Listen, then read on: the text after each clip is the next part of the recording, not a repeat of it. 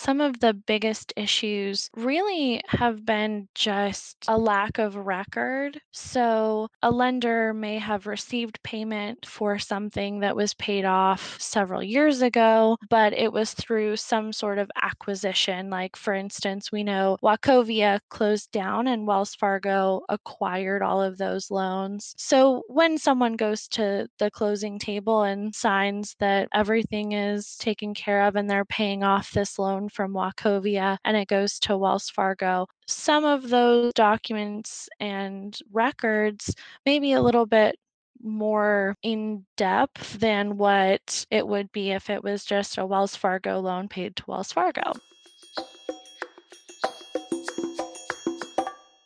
Have you ever wondered what happens to all the paperwork you sign after closing on a house?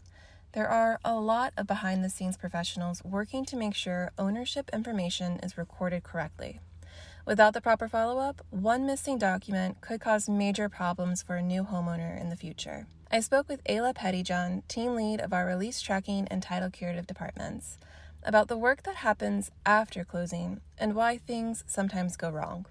She shared some important tips for both homebuyers and title professionals. Here's that interview.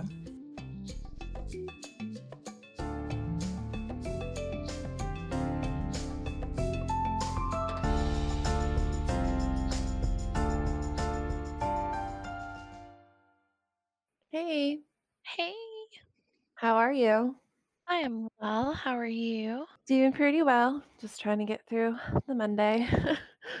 Before we get started, I wanted to ask you to tell me first a little bit about yourself and your background in the real estate industry. I am currently the team lead for our release tracking, curative, and payoff letter departments. And for me, I came from a background in mortgage first, and then I worked for a title company as well. And so I've been on just about every side of the real estate industry that you can without being trained as a realtor. Yeah, it sounds like you have a lot of experience in various pockets related to real estate uh, closings. And so I, I'm curious, you know, because most home buyers probably don't think about what happens to all the paperwork they sign on closing day. Can you go through the typical steps of what happens on the mortgage side post closing? Absolutely. So I think we kind of get caught up in thinking that pre closing and all of the preparation that goes into making sure that a loan gets to the closing step and the closing table are would be the most important side. But in reality, what happens post closing is equally as important because that's where kind of the magic happens. When you go in and you sign for closing, Everything then gets sent to the lender and your mortgage with, you know, a deed if there was a change of hands for the sale of a property. And any of the important paperwork that might have been necessary will be sent for recording for public record. Well, all of those pieces happening is what initiates the process for something that you paid off to be released. And so all of these kind of converge and show the proof of, in the pudding, so to speak, of everything that happened when you were doing all of those preparations and signing all of that paperwork. And by sending those funds, that pays off maybe a mortgage or some other type of loan that was out there. And then those funds and the paperwork that was all signed and recorded are what tell the lender or lien holder that this now needs to be released or satisfied, and they can go ahead and initiate that process on their side. And for people who might be listening that who aren't title agents, maybe they're real estate agents or home buyers or real estate investors, can you describe a little bit about what a title defect is, what the role of title insurance and the title mm. agent is in a real estate closing? Absolutely. So, a title defect is what kind of pops up when the searcher does a background research on the home and just trying to figure out anything and everything that's affiliated with that property and anything that was under the names or similar name to the current owner, just to make sure that all the bases are covered. So a title defect comes up when they realize the requirement of, oh, this mortgage was supposed to be released or satisfied when it was paid. And now we find out that document was never recorded or it was recorded with some type of error. And in order for it to be 100% clear, then we want that to be completed and we want it to be completed up to the standard that it should be. So, title insurance is something that protects the owner of a property which if you buy a new construction home, it looks super simple because you have a person who owned the property, built the home, and now is selling it to you. But if it's been around for several decades, it may have changed hands more than one time. And your title insurance is there to protect you from some issue that may pop up on your title of the property in your ownership and it prevents someone from being able to walk up, knock on your door, and say, Hey, this is actually my property. And so, the importance of making sure that things are recorded correctly, without error, and on time kind of all fits in together with the title search to find those defects and the title insurance. So, your title agent is the person who sort of facilitates all of those steps together. And you mentioned new builds, but I know even with new construction, there can be underlying issues that you may not necessarily anticipate because of the way the vacant lot may have been split or because of things like, you know, contractor or mechanic liens and things like that. So it is it can be pretty complex regardless of what type of property you are purchasing, right? Yes, exactly. So there are so many little things that you don't think of when you think of title. You think, oh, it changed hands for property ownership and that would cover everything. But like you said about those liens or any issue that may have come up down the road, it's going to encompass all of that to make sure that those get cleared. I notice a lot of times when I'm speaking to people who are asking about our services.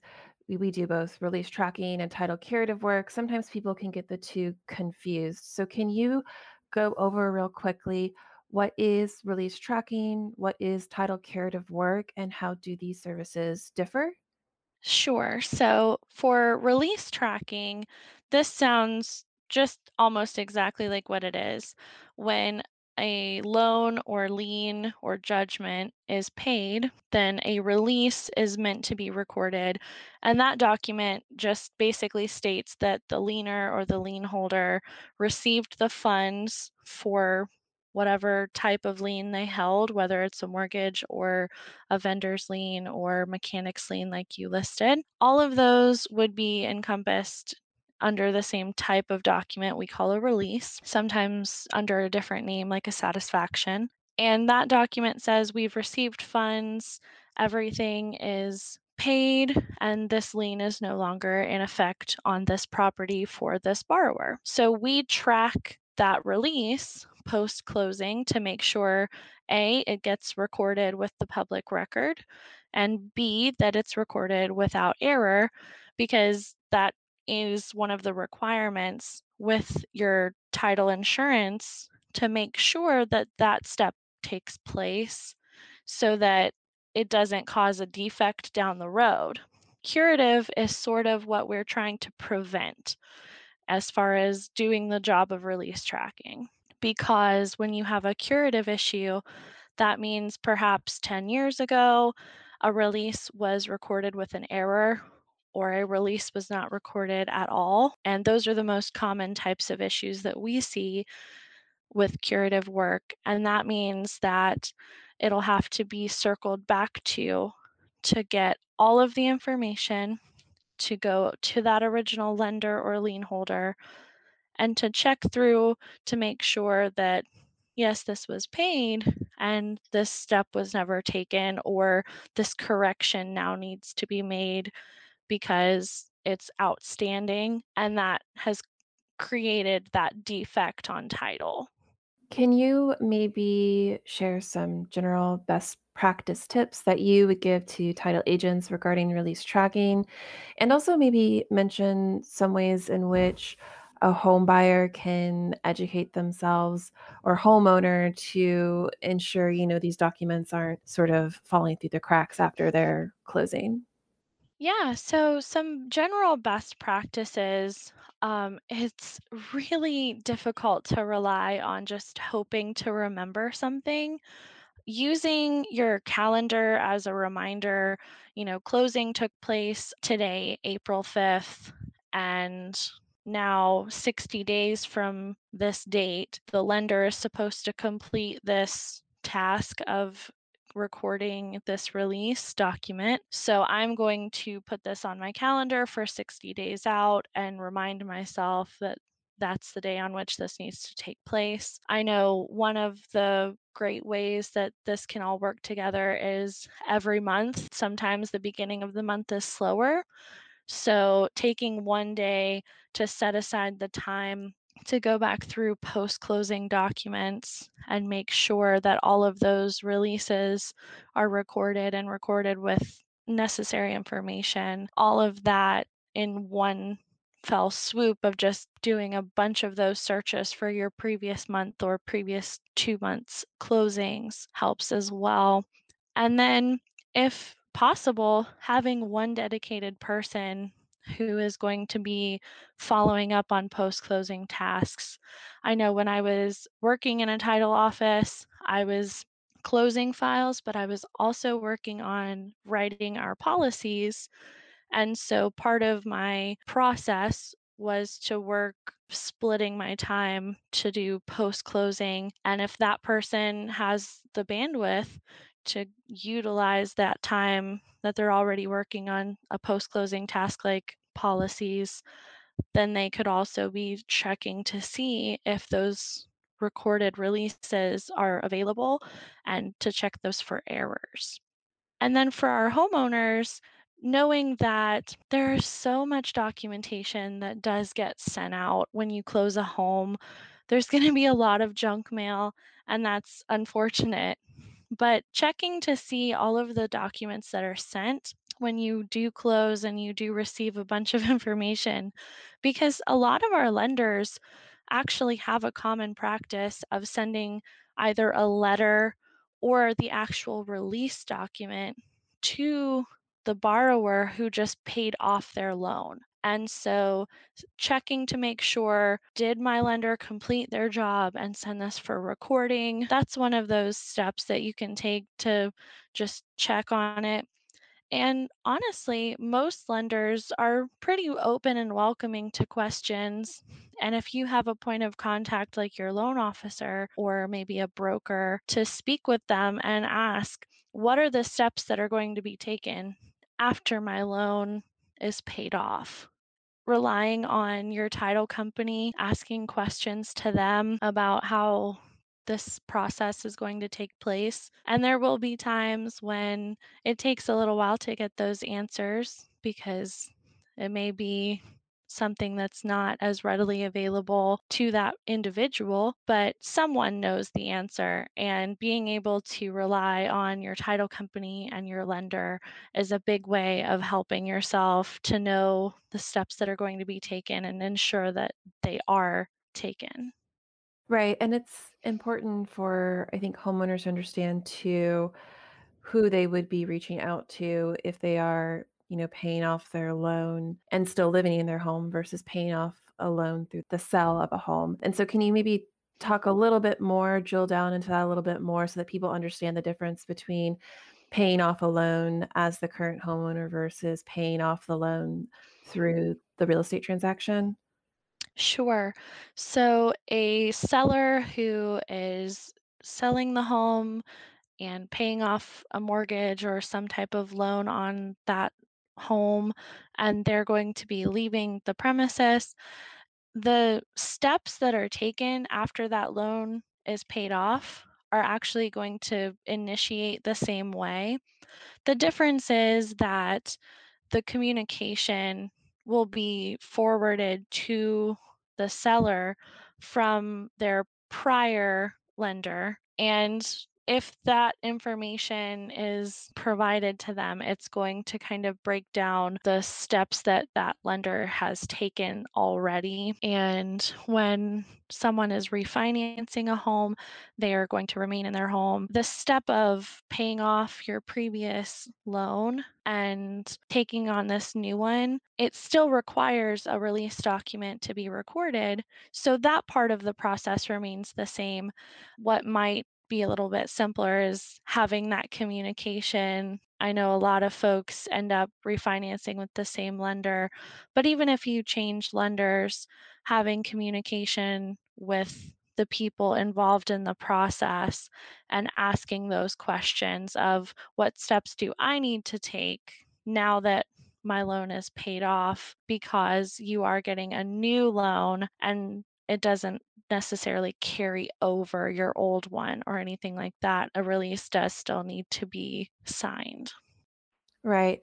And so, you know, having worked in the mortgage industry, what are some of the common issues you've seen in resolving title defects or preventing them stemming from a missing satisfaction or release?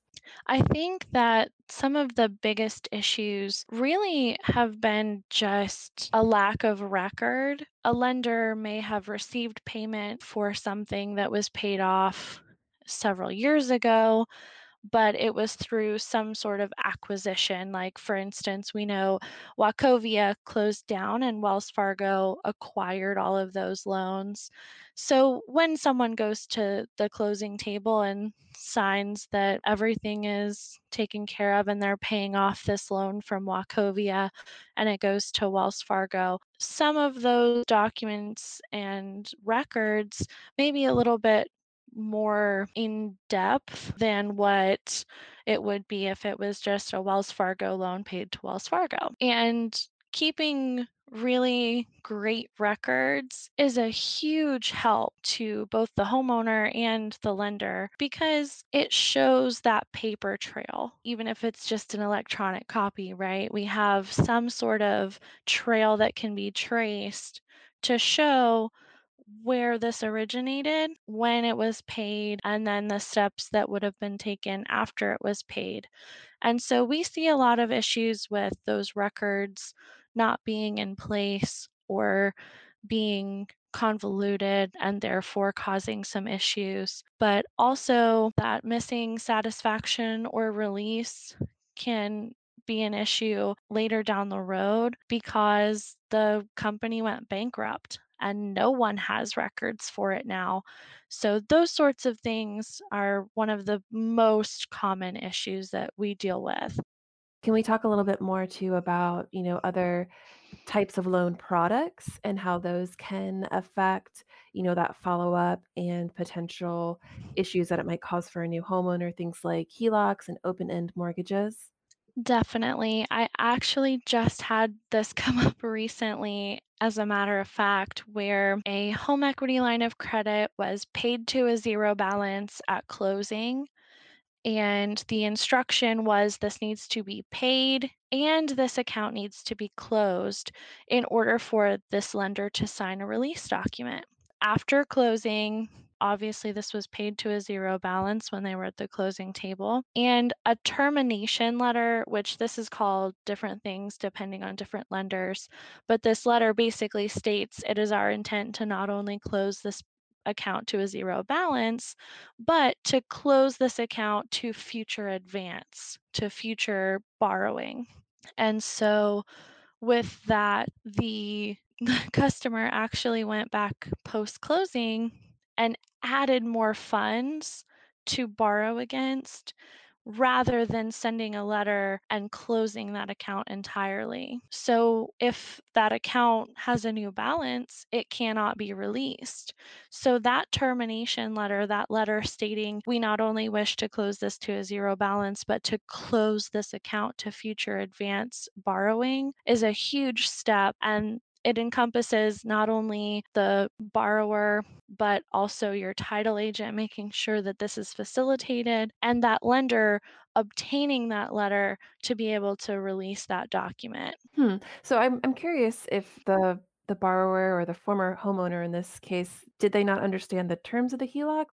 In this particular example that I gave, our seller was thinking, you know, "Oh, this was my refinance, and so I paid this to a 0 balance, so that's sufficient to release my previous line of credit for that amount," rather than thinking of the whole account and that this could be future borrowing availability. And so understanding those terms of this is something that you can go back, especially for states that use that phrase like future advance mortgage or future advance loan, meaning that this is something that is flexible, which is great. But if it's a requirement by the title company for insuring purposes to state not only is it paid to a zero balance, but this account is closed altogether, that's where I think things can get a little tricky to make sure that those terms are fully understood. That closed doesn't just mean a zero balance, but also that this account is closed to future borrowing. And a second mortgage, in my experience, has generally been a second loan, perhaps with the same lender, perhaps with a different lender, but it is in place with the same concept of using your home as collateral, but there is no future advance borrowing opportunity. That loan would be under a term like a 10 or 15 or 30 year mortgage would be and it would be set that on the date of maturity, that loan would be paid in its full balance either on that date or prior to that date, and that would be the end of that uh, mortgage account existing. Yeah, I think that makes sense, and to compare a HELOC more to a credit card, you know, you have a credit card, you close out that credit card, you cannot use that again at any sort of vendor or shop or store, it'll be rejected, right? So you've gotta open up Right, another account if you want to continue to use a line of credit with that particular company. precisely. So I'm curious, have you seen any sort of impact on the recording of releases and title curative work increasing because of the COVID-19 pandemic?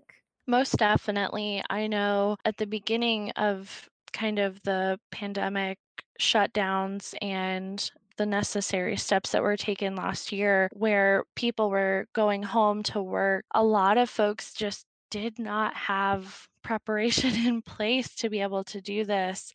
And so, as they were going home to be safe, you know, they're working from a laptop and they don't have all of their files available, and maybe not everything that they needed was in a cloud based system where multiple people could access it at one time.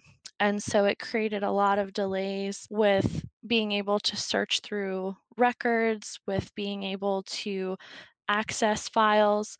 And then a lot of the county clerks and county recorders' offices had to shut down for several months, or they could only have one person or two people working in the office for months on end or on a rotation.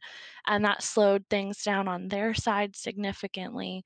And so seeing all of the things that went into that, it did create delays pretty well across the board for folks who were trying to research into our requests for releases, as well as any of our title curative orders being delayed immensely just because people couldn't search in databases because they didn't have access to it while they were working from home, and different scenarios that just created these hurdles. But over the last year, a lot of places have been able to create some more flexibility. They've gotten set up in a better capacity, and we've seen a lot of recovery from that in the last couple of months. That's good to hear that there's been some recovery and even opportunities for employment for people in some of the industries related to real estate. So, title curative work, you would say, is a pretty in depth and can be a really complex process to go through and actually be able to cure a title defect. What are some of the tips that you would give to title agents who might be having trouble with tracking a lien that was paid off but was never properly released? I think the biggest thing, um, that I have personally experienced is just to keep digging. It sounds silly, but the more you research and the more you dig for something, there are so many um, not only government-based, but also um, privately owned databases that can be accessed. If you look at places like the FFIEC or the FDIC, the SEC, all of the, you know, acronym companies where they compile information for financial institutions and they'll create a history. So, a company that went bankrupt 20 years ago that was acquired by a still existing institution today, those will be listed. And it does take quite a bit of fine-tuned Googling after a while to access some of that, but saving information that you've used in the past for, you know, certain databases or certain contacts that you've had. I know in some cases we have gotten to the point where we're not 100% sure where to take something. And so we do what we call kind of a shotgun request. And we pick our, you know, five to 10 largest entities who we know have acquired so many institutions over the years. And we just send them a request and say, please check your records and see if this loan in particular for this property was one that you acquired.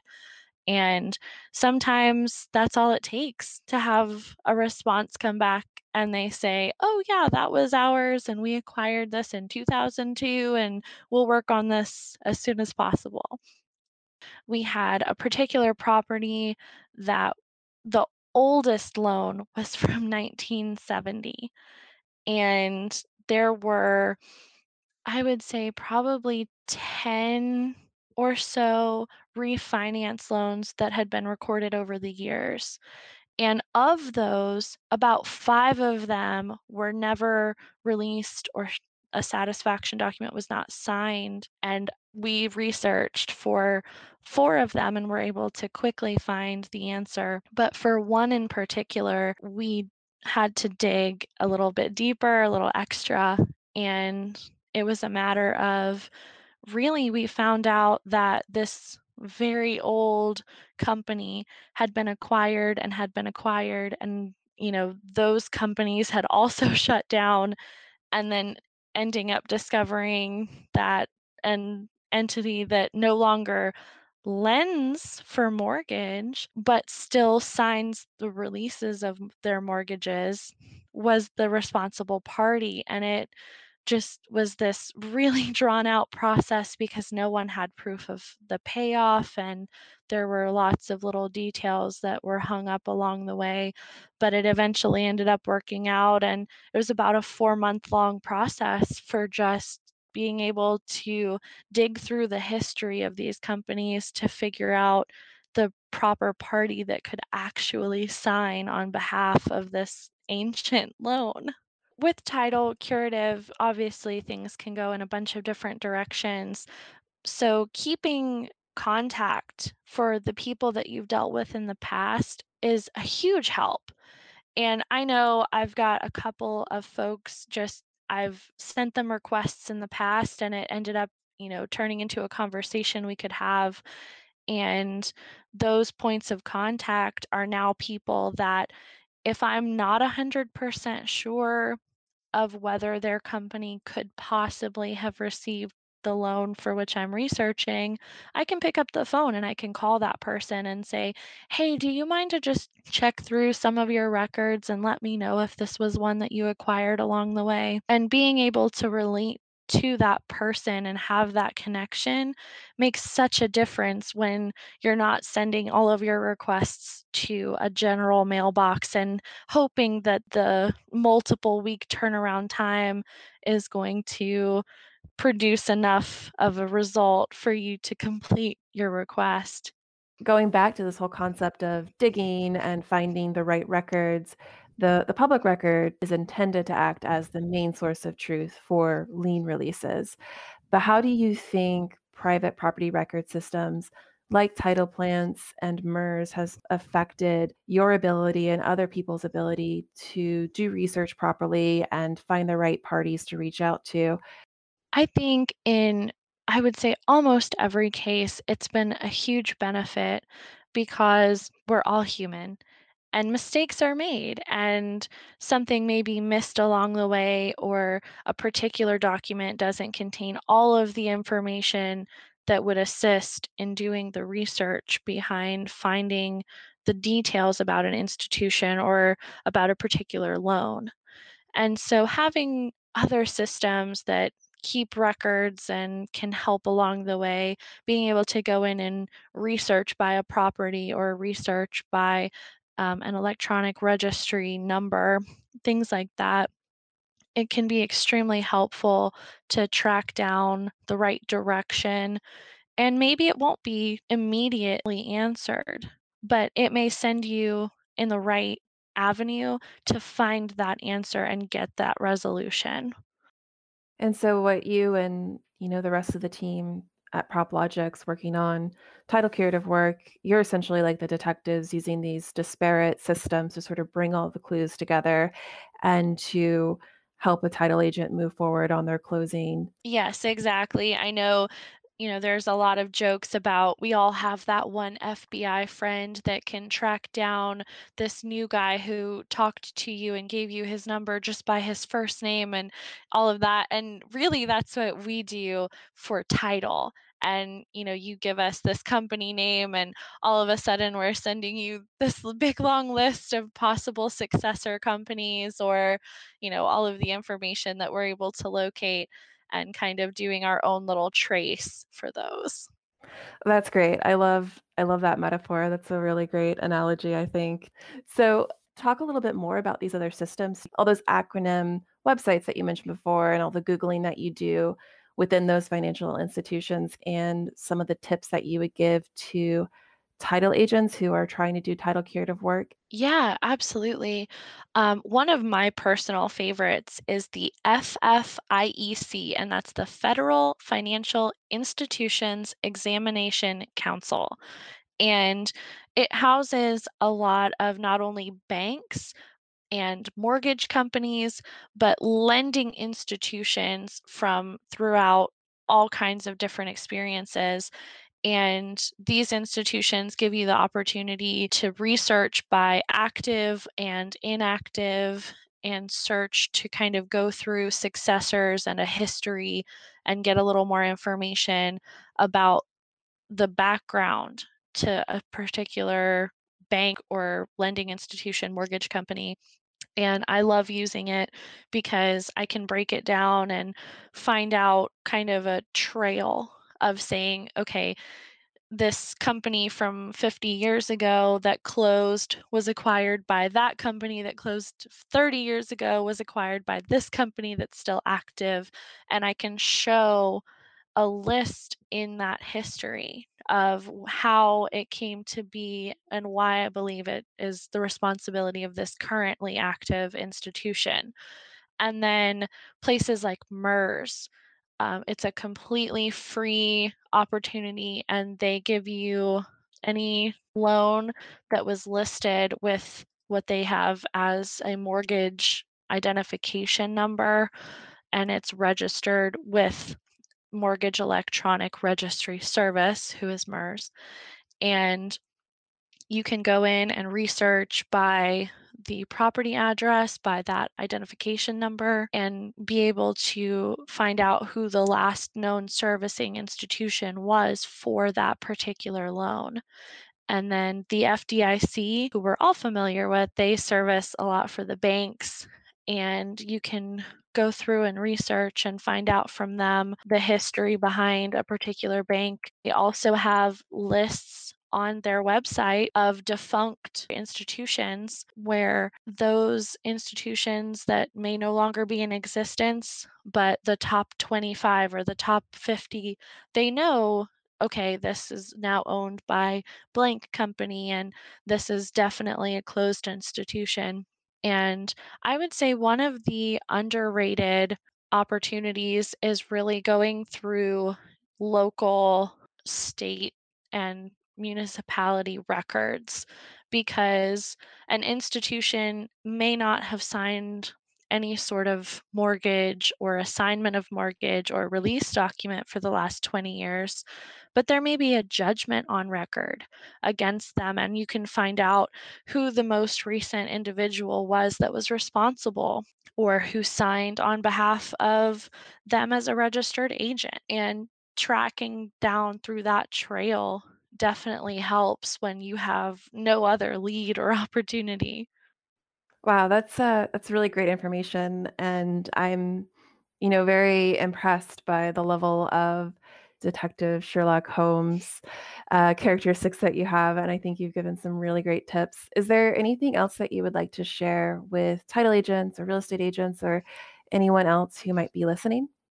I think that really the only additional opportunity or item that I could give is just keep all the records.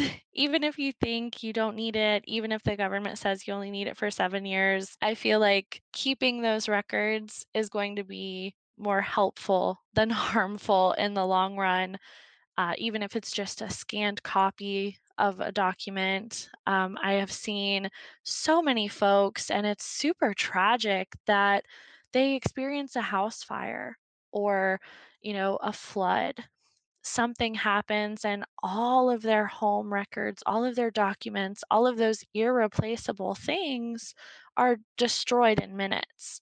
And so, keeping it somewhere safe, keeping it um, on some type of electronic system that you can access. Definitely hugely recommend, even if you think you won't need it, because we have definitely seen so many times where I just did a clean out last year and I threw out all my old documentation and now I need it.